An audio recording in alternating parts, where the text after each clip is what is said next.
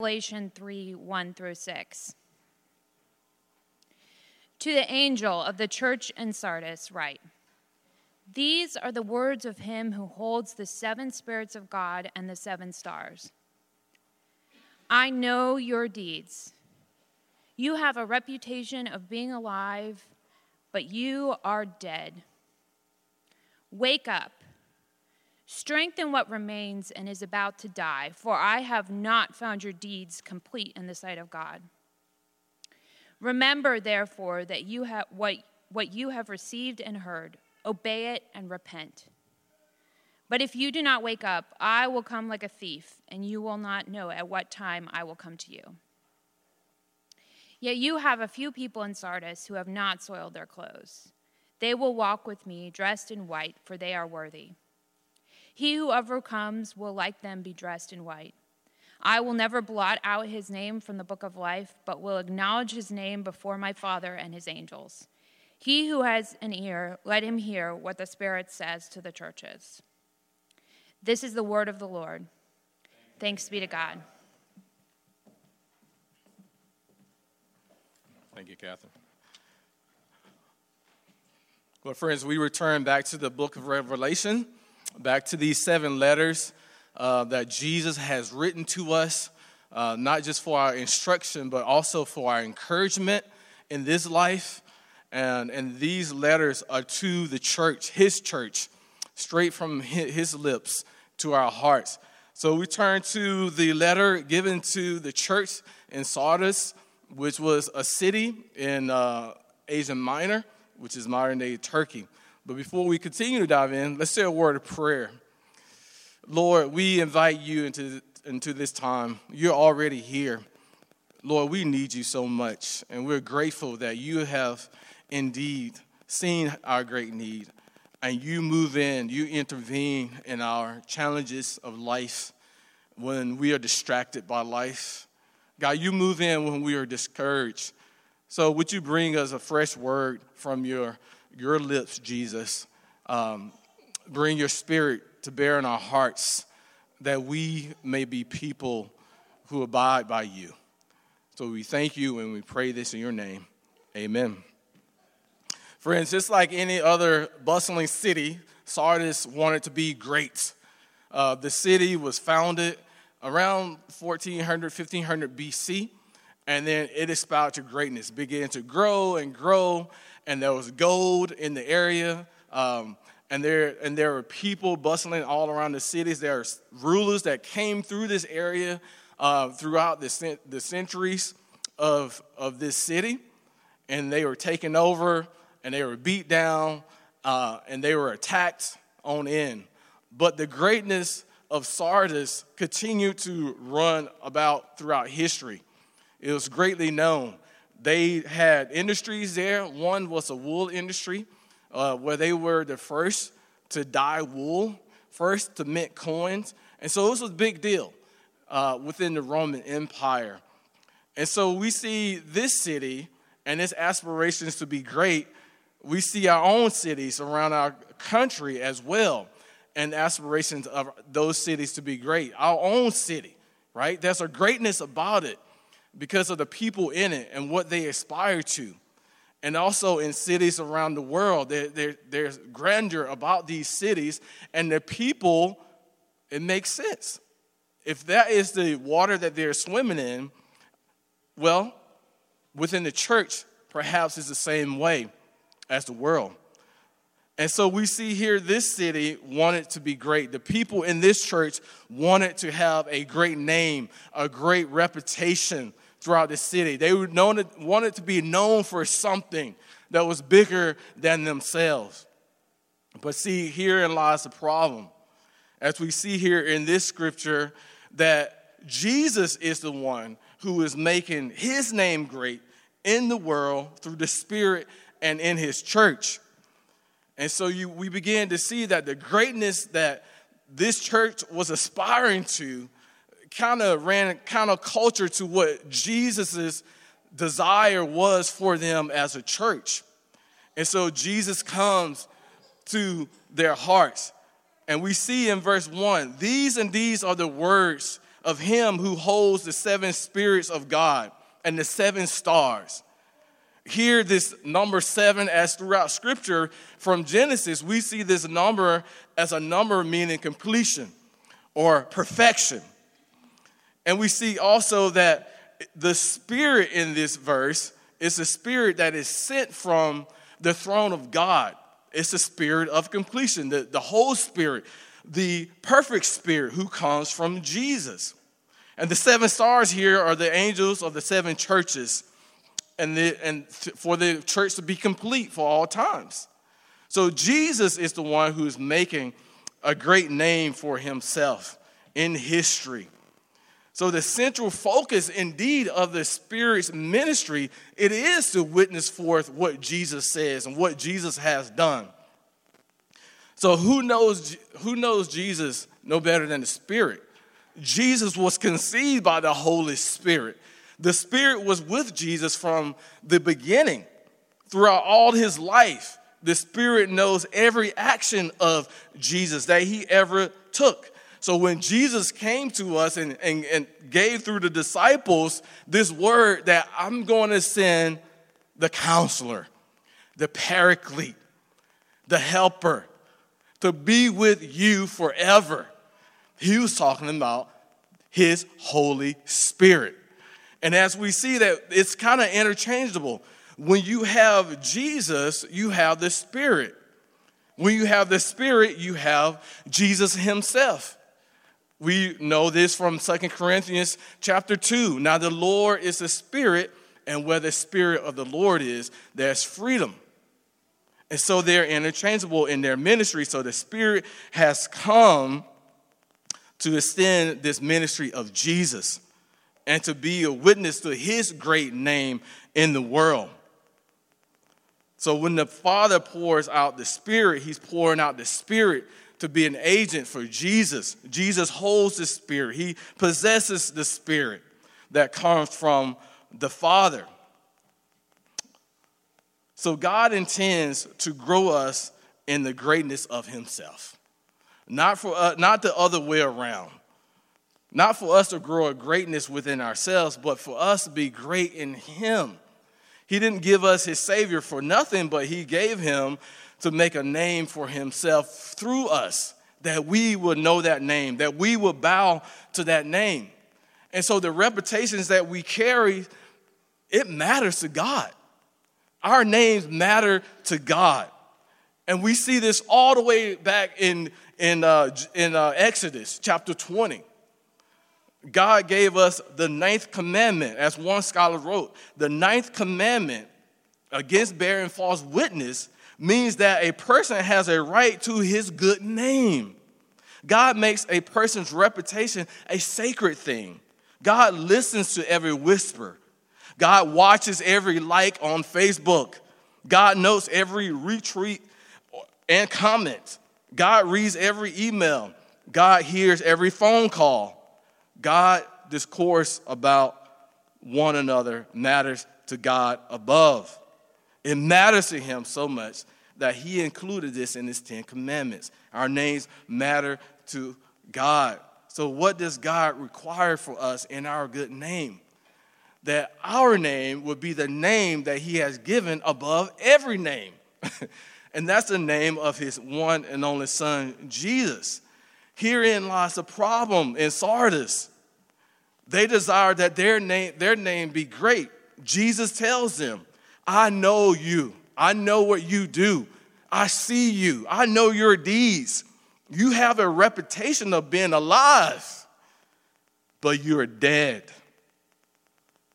They had a reputation of making a name for Jesus, perhaps, being alive, when they really were making a name for themselves. They were pretending to be something that they are not. They were awake to the falsehood of their hearts, but asleep to the realities of true life. Their deeds are not complete in God's eyes because they're not doing the deeds from the motivation of the heart of the Holy Spirit, but from the motivation of their own selfish ambitions. They're not doing the deeds in the name of Christ and for his sake, but they are doing these deeds to make their names great. Perhaps over time, this church began to slip into some of what was going on in the grandeur of the culture. Perhaps they slipped into being positive. Well, we're just going to do the right things. We're going to be positive. We're going to get along with everyone. Perhaps they thought in their minds, we're going to just assimilate into the culture. Sort of like just, you know, be one with the culture and, and be happy go lucky and be liked by all. Maybe they did all kinds of humanitarian acts to help people around the city and around the area and it was looked upon as something very good. And those are good things. And to outside looking in, it looked like these are the things that they are into that makes them alive. Perhaps they was on the right side of a crisis or a political view. You know, perhaps they began in their hearts to barter with God. God, we would do all these good things for you if you bless us. We're going to do our part. God, you do your part and it, it was going well for them, it looks like life. Maybe in their religiosity, we're gonna keep what is good. Like the young rich ruler, I, I know the commandments, I'm gonna keep them and make a name for myself. Jesus, what can you do for me to make me great? So we began to see that what was really going on for the people in this church, they began to be Christians by name, nominal Christians but in their hearts they were suffering from perhaps slowly but surely spiritual apathy. Not really a deep compassion for God in their hearts, more attuned with their earthly possessions than they were with the very character of God. More concerned about their earthly positions instead of knowing the position that is granted to them by Christ that they are son or daughter of the king, and that cannot be changed. Perhaps they are more concerned uh, about prestige and the influence that they could carry throughout the region to, to go along, to get along, and to not push back on anything, but to just be okay with everyone. But these things, the earthly possessions, positions, prestige, has rendered them dead to Christ and alive to the world. Jesus has said in Matthew 7 Not everyone who says to me, Lord, Lord, will enter the kingdom of heaven, but only he who does the will of my Father who is in heaven. Many will say to me on that day, Lord, Lord, did we not prophesy in your name? And in your name drive out demons and perform many miracles? Then I would tell him plainly, I never knew you. Away from me, you evildoer. Friends, these are some sobering words. They are kind of hard to read.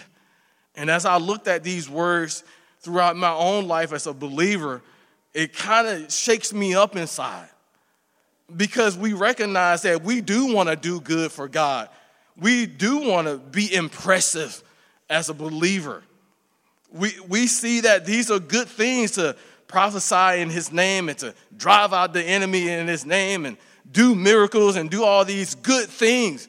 Those are very good things. But what Jesus points us to, not everyone who calls me Lord, Lord, is under my lordship. Jesus wants us to be under his rule, in his rule, living out of his rule, not the other way around. Not us being the lords of our lives, being the ones who are in total control, but Jesus being the one who's in control and who we goes to who we go to for everything. And we feel this, don't we? When life gets out of control, we feel it. It's like, what am I gonna do when I've been dependent on my job, when I've been dependent on my friend, when I've been de- dependent on my father, my mother, uh, whatever it is that carries the weight of the control in our lives. Sometimes God shakes us up to untether us to such things so that we would not think that life is so grand when we have these possessions or positions or the prestige that we desire.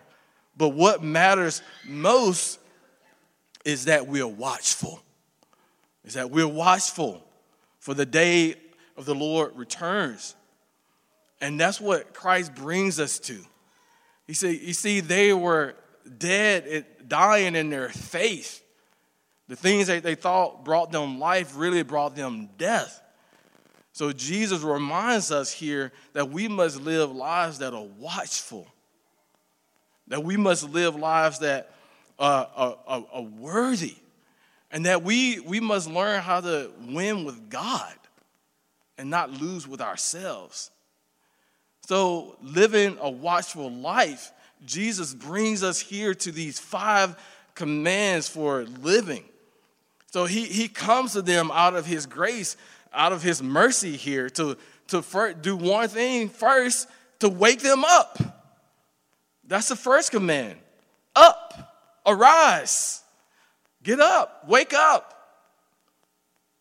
The reasons you wake up, keep watch, or remain watchful is so that you will not fall into temptation.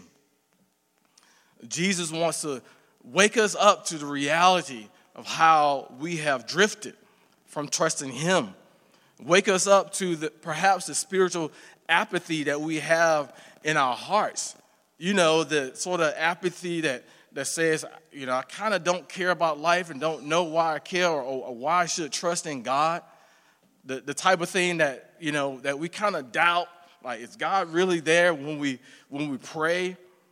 Uh, the, the kind of thing that kind of leads us uh, may, maybe to some of the places where we realize that, wait, the thing that I thought was my purpose is not really my purpose. So we have to come to the Lord for these things. So he, by his grace, he says, wake up. And this really does remind me of Jesus with the disciples. Here is Jesus in his last days before he goes to the cross. And they went with Jesus. This is in Mark 14. They went with Jesus to a place called Gethsemane. And Jesus said to his disciples, Sit here while I pray. So he took Peter, James, and John along with him, and he began to be in deep, deep distress and trouble. My soul is overwhelmed with sorrow to the point of death, he said to them. Stay here and keep watch. Stay awake. Going a little farther, he fell to the ground and he prayed that if possible, the hour might pass from him. He cries out, Abba, Father, everything is possible for you. Take this cup from me, yet not what I will, but what you will. Then he turned to his disciples and found them sleeping again. Simon, he said to Peter, Are you asleep? Could you not keep watch for one hour? Watch and pray so that you will not fall into temptation. The spirit is willing, but the flesh, the body, is weak. The reason Jesus brings us to the point where we wake up is because he knows we're tempted to fall asleep in our faith. He says, Watch and pray so that you will not fall into temptation that lurks right around the corner. The temptation of greatness, perhaps. The temptation that wants to say, I will satisfy you. All you need is to bow down to me. The temptation of moving away and living life out loud apart from Jesus. All kinds of temptations. But Jesus knows they will come. But He keeps us alert, awake in our faith, so that we can pray and be faithful unto Him. The second command that He gives them is to strengthen he says, Strengthen what remains and is about to die. For I have not found your deeds complete in the sight of God. Their deeds are out of alignment with the heart of God. And Jesus recognized they need to be strengthened. To be strengthened here in, in their faith, it is to be strong in the Lord it, it is to hold on when you really don't feel like holding on. To be strengthened here, it is to come again to the realities of Christ and recognize that, well, there may be some things going on in my life that I'm doing for God that are not pleasing to God. There are some things that are going on in my life that are kind of off the course of what God is calling me to. God is calling me back around to do the thing that He told me to do at first. And it could be many things of faithfulness that He's calling you to today. But rest assured, we need to be strong. We do indeed have an enemy, but Christ is saying, wake up to be strengthened so that you can be near me, so that you can know me and know the greatness that I have for you. That the things that you do are not out of your own motivation, are not out of your own skill set. That these things are not because of some, some physical safety or, or, or strength or busyness that you may do to reach your goals, but these things come out of a spiritual reality that you can be strengthened in your inner man and truly trust in the Lord. You know, one of the reasons we don't come to this place, at least I don't, I don't come to this place of my heart of heart sometimes because I am busy about life. And because I know that if I look at that attachment need that I really have, that deep seated need, that I can't stand myself. So really, I'm, I'm, I'm running away from the Lord, but I'm running away from myself. Maybe it's a restlessness of what I don't have at times that I'm running away from. Maybe if you're like me, maybe it's a concern for safety out of one reason or another that the Lord draws us to Himself so that we can be strengthened by Him and that we know that we're not alone in that, that we can have faith in Him. The third command that He gives us here is to remember. He said, Remember, therefore, what you have received and heard. Call to mind what you have received and heard. And we know that Christ came to his own, and his own did not receive him. But John tells us this in John chapter 1 Yet to all who received him, to those who believed in his name, he gave the right to become children of God. Children not born of a natural descent nor of human decisions or a husband's will, but born of God. He's bringing us to remember the apostles' teachings that we have received that what they taught were the truths about Jesus, that Jesus commanded them to teach the church. These things that we have received, these things that we have heard, we are to embrace them. Remember all of what Christ has done on our behalf. Remember that he really did suffer and die Remember that when the Lord was here, that He did care about people to the point of healing them, being moved with compassion. We have received the benefits of being in the body of Christ. We have received His own Spirit in our hearts. We have to remember what we have heard the gospel of peace, the good news about Jesus that He really does take away our sin, that He really does give us true victory in Himself, and that He really will not ever let us go, that He's holding on to us. We have to call to mind these things if we are to be alive and to live the life that He calls us to live. The fourth command is that we obey God's word. This is the Spirit's work leading us in love, leading us in healing, leading us to receive, leading us in prayer, leading us to have the attitude of Christ, the character of God, being gracious, showing compassion, kindness. And the Spirit is our teacher, acknowledging that we do have sin and helping us to turn from it. So He's helping us to obey the very words of God, to live into what Christ has called us to. and that's the biggest one there. Jesus said, If you love me, you would do what my command is. You would do what I've commanded. And he says, My command is this love each other as I have loved you. So it's as if Jesus, you're the only one that I need to love. Yes, that is true. But can you love your neighbor as yourself? You know, it kind of brings us to examine our hearts. Where am I, where am I holding bitterness in my heart towards somebody else? Where am I withholding the goodness that I could be sharing with others? Where am I not joyful in my heart? You know, uh, could it be somewhere in there that I'm not really loving as Jesus has called me to love?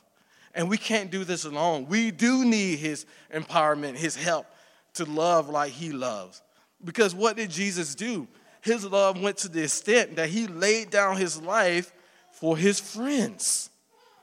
And he's calling us to do the same thing to love as he loved, to obey this word that has been taught to us. And so the last command here is that he's teaching us how to repent, to turn away from making our name great.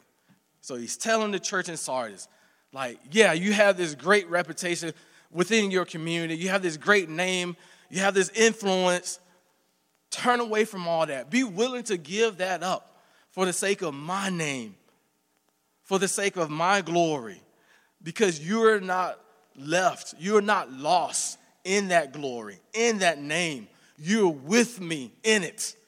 You're embraced in that name, in that love. And so you can turn away from those things that you think would give you life, but really are bringing you to death.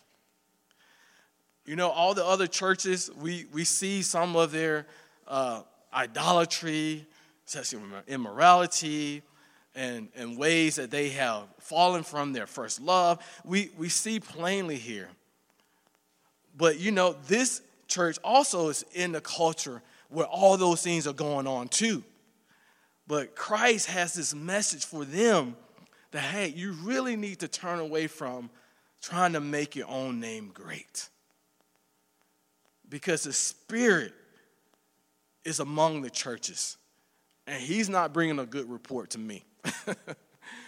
and so He is encouraging them to turn to turn away from those other loves, to turn to Him, to turn to being great in Jesus. So Jesus wants us to live watchful lives. He also wants us to live lives that are worthy unto Him because this is what He calls us in verse 4. He says, Yet I have, well, let me go back before we go into worthy. He gives a warning, doesn't He? But if you do not wake up, I will come like a thief, and you will not know at what time I will come. What is this right here? This is not the end time judgment that Revelation does talk about. This is the judgment that will come upon them right now because they would not turn away from their sin. This is the judgment that Jesus says will come upon them and they won't even know it because they are harboring sin in their hearts, right? And so it's a warning to us too to take stock of what's going on in our lives, to take stock of ways that we haven't turned from things that the Lord has told us to turn from. You see, God gives us the strength to do it. He doesn't just leave us out there by ourselves, give us a warning, and, and say, hey, look, this you're, you're doing bad, so your judgment is coming. No, he doesn't do that. He's with us. He said, No, I'm, I've given you the spirit. I've given you the power to turn. I've given you everything, all of the ammunition to turn and to be with me and to wake up and be alive, truly alive, that your joy may be strengthened. And so he's with us. And he sees that we need him to come and nudge us like he did the disciples. Stay awake. Stay awake. Stay awake. And he keeps us awake. The Lord says we are worthy in him. Verse 4. Yet you have a few people in Sardis who have not soiled their clothes.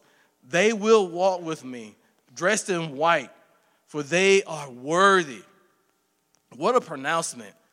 Worthy. As one historian noted of this passage, the imagery builds on one of the major sources of wealth in Sardis, its wool industry. Unlike the garments they make, their spiritual garments are soiled. The term means unwashed and can, can have a, just a strong religious connotation of one defiled or unclean. By accommodating themselves to their pagan environment, the Sardis church had contaminated themselves and become unclean. But Jesus says there's a few people who have not become unclean. There are few people who have not contaminated themselves with the culture. There are few people who will be dressed for the occasion, dressed in white, which means they are not defiled, which means they are clean. So, friends, if you're in Christ today, you are clean. You'll wash whiter than snow. You don't have to guess anymore if you're clean, if the Lord has accepted you. You are clean. You don't have to guess anymore whether or not you are worthy. He says you are worthy if you are in Him. You've been washed in Him. You are worthy, which means this is the matter of life that has been keeping in the attitude of Christ, who humbled Himself being a servant to others, did not think of himself or herself as great, but trusting in their Savior, looking to Him, their worth being based upon what Jesus has done on the cross for them and not on their own ingenuity, their own skills, their own sense of being worthy. It's only through Jesus, not through something that they're waiting on. Maybe their mother's blessing, maybe their father's blessing, but through the blessing that Jesus gives to say that you are worthy. You're worthy. You're worthy because you remain faithful in Jesus. You may be barely holding on, but you are holding on to Him because He's holding on to you. You may feel unworthy today, Christian, but you're not. You are worthy. Maybe there are ways that you have faltered and, and failed, and, and, you, and you think, how can God accept me like this? I'm still failing as a friend. I'm still failing as a mom. I'm still failing as a, as a husband, as a brother. How can God accept me like this? Friends, He has already made you clean and made the pronouncement that you are worthy because you're looking to Him and no place else. We must remain watchful because we are indeed worthy.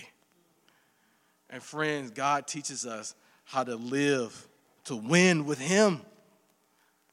To win with God means that we are looking to the accountability that God will give us at the end of the day when we're face to face with Him. We're looking at that as the finishing line of keeping the faith, stretching forward in the faith. And so God gives us these threefold promises for those who will overcome. For those who will over, overcome, they will indeed be dressed in white. Jesus said he is going to make his church blameless, without spot or wrinkle. They will be the ones that are pure in life because Jesus has made them pure. They will be the ones who have overcome because they know the perseverance of the saints and they remain faithful in the eyes of Jesus and before Him. The second part of this promise, their eternal possession, but their eternal position. Jesus said, I will never, no, never blot out their name from the book of life. So, in this, you are forgiven. You are kept secured in heaven. You know, to have a citizenship in Sardis meant their names were written in the city's registry. Their position was secure as long as their names were written there. One scholar notes of this that this imagery was de- developed beginning with the record of the citizens in a city state of country and, and moving to the records of the gods. They would have special meaning for Sardis for a time, a long time, the capital of Persians and other empires. To have your name as a record meant that you belong. You're a citizen. You're somebody. You have, you're part of the commonwealth. But to not have your name as part of the record meant that you did not belong. You, you, were, you have done some serious crime, and that your name was removed from the registry. Outcast, true slave, no identity, no position here within the city, total erasure. You see what Jesus is doing here? It's like, hey, don't worry about your position in this city, in this country, amongst this empire. I will never blot your name out from the rolls of heaven. That's where your name counts, that your names are written in the Lamb's book of life. Don't boast that you have done great things for Jesus, but instead boast that your name is written by his name, the registry of heaven. You're a citizen of a greater country, a greater place, a greater city, and your name will never be blotted out. You're dead to your sins. They have been nailed. Your written record has been nailed to the cross, and your name will never be blotted out. Jesus gave them the promise of eternal possessions, eternal positions and status, and also eternal prestige.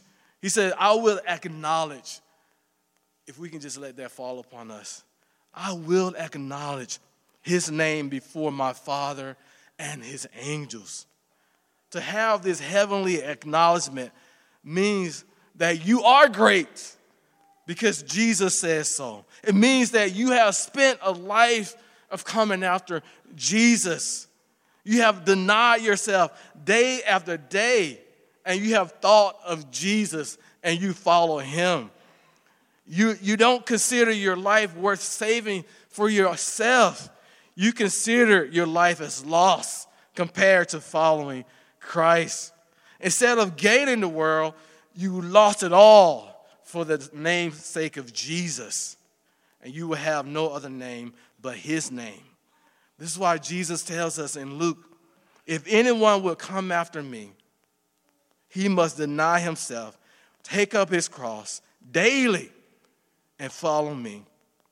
For whoever wants to save his life would lose it, but whoever loses his life for me will save it.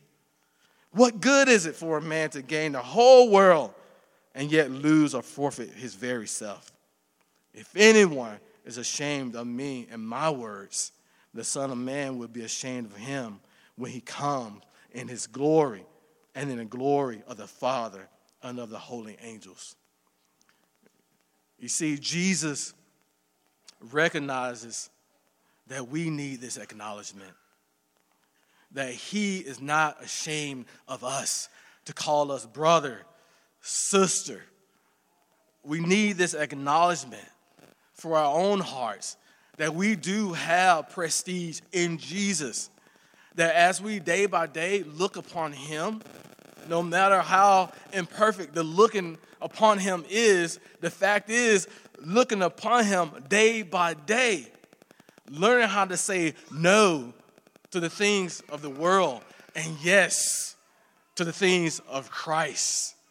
It's not easy to deny oneself the pleasures of the world, especially when the hooks of the world are in you. But Jesus is saying, I will help you take them out. I will help you cast them aside. Look to me, not to the right or to the left. Look to me. I will I have already covered your shame on the cross. There's no more shame for you. You may feel a sense of legitimate shame that that should drive you right back to me. I am not ashamed of you, dear one. I will confess that you belong to me before my Father. Friends, this is a big deal that we have the acknowledgement of Jesus before the Father above and before the angels. That everything Jesus has ever said about us in Him is true. And that everything we have in Him will never be taken away. Friends, there is a name that is above every name. And in that name we dwell. And this is our hope, this is our joy, this is our life. Friends, let us trust in that name. Let's pray. Lord Jesus, we thank you for showing us how to live in this world before you. We thank you, Lord, that you have shown us, that you have given us the weight of glory, that we are in your name. And so thank you for keeping us. Thank you for not being ashamed to call us brother, sister, dear one. In your name we pray. Amen.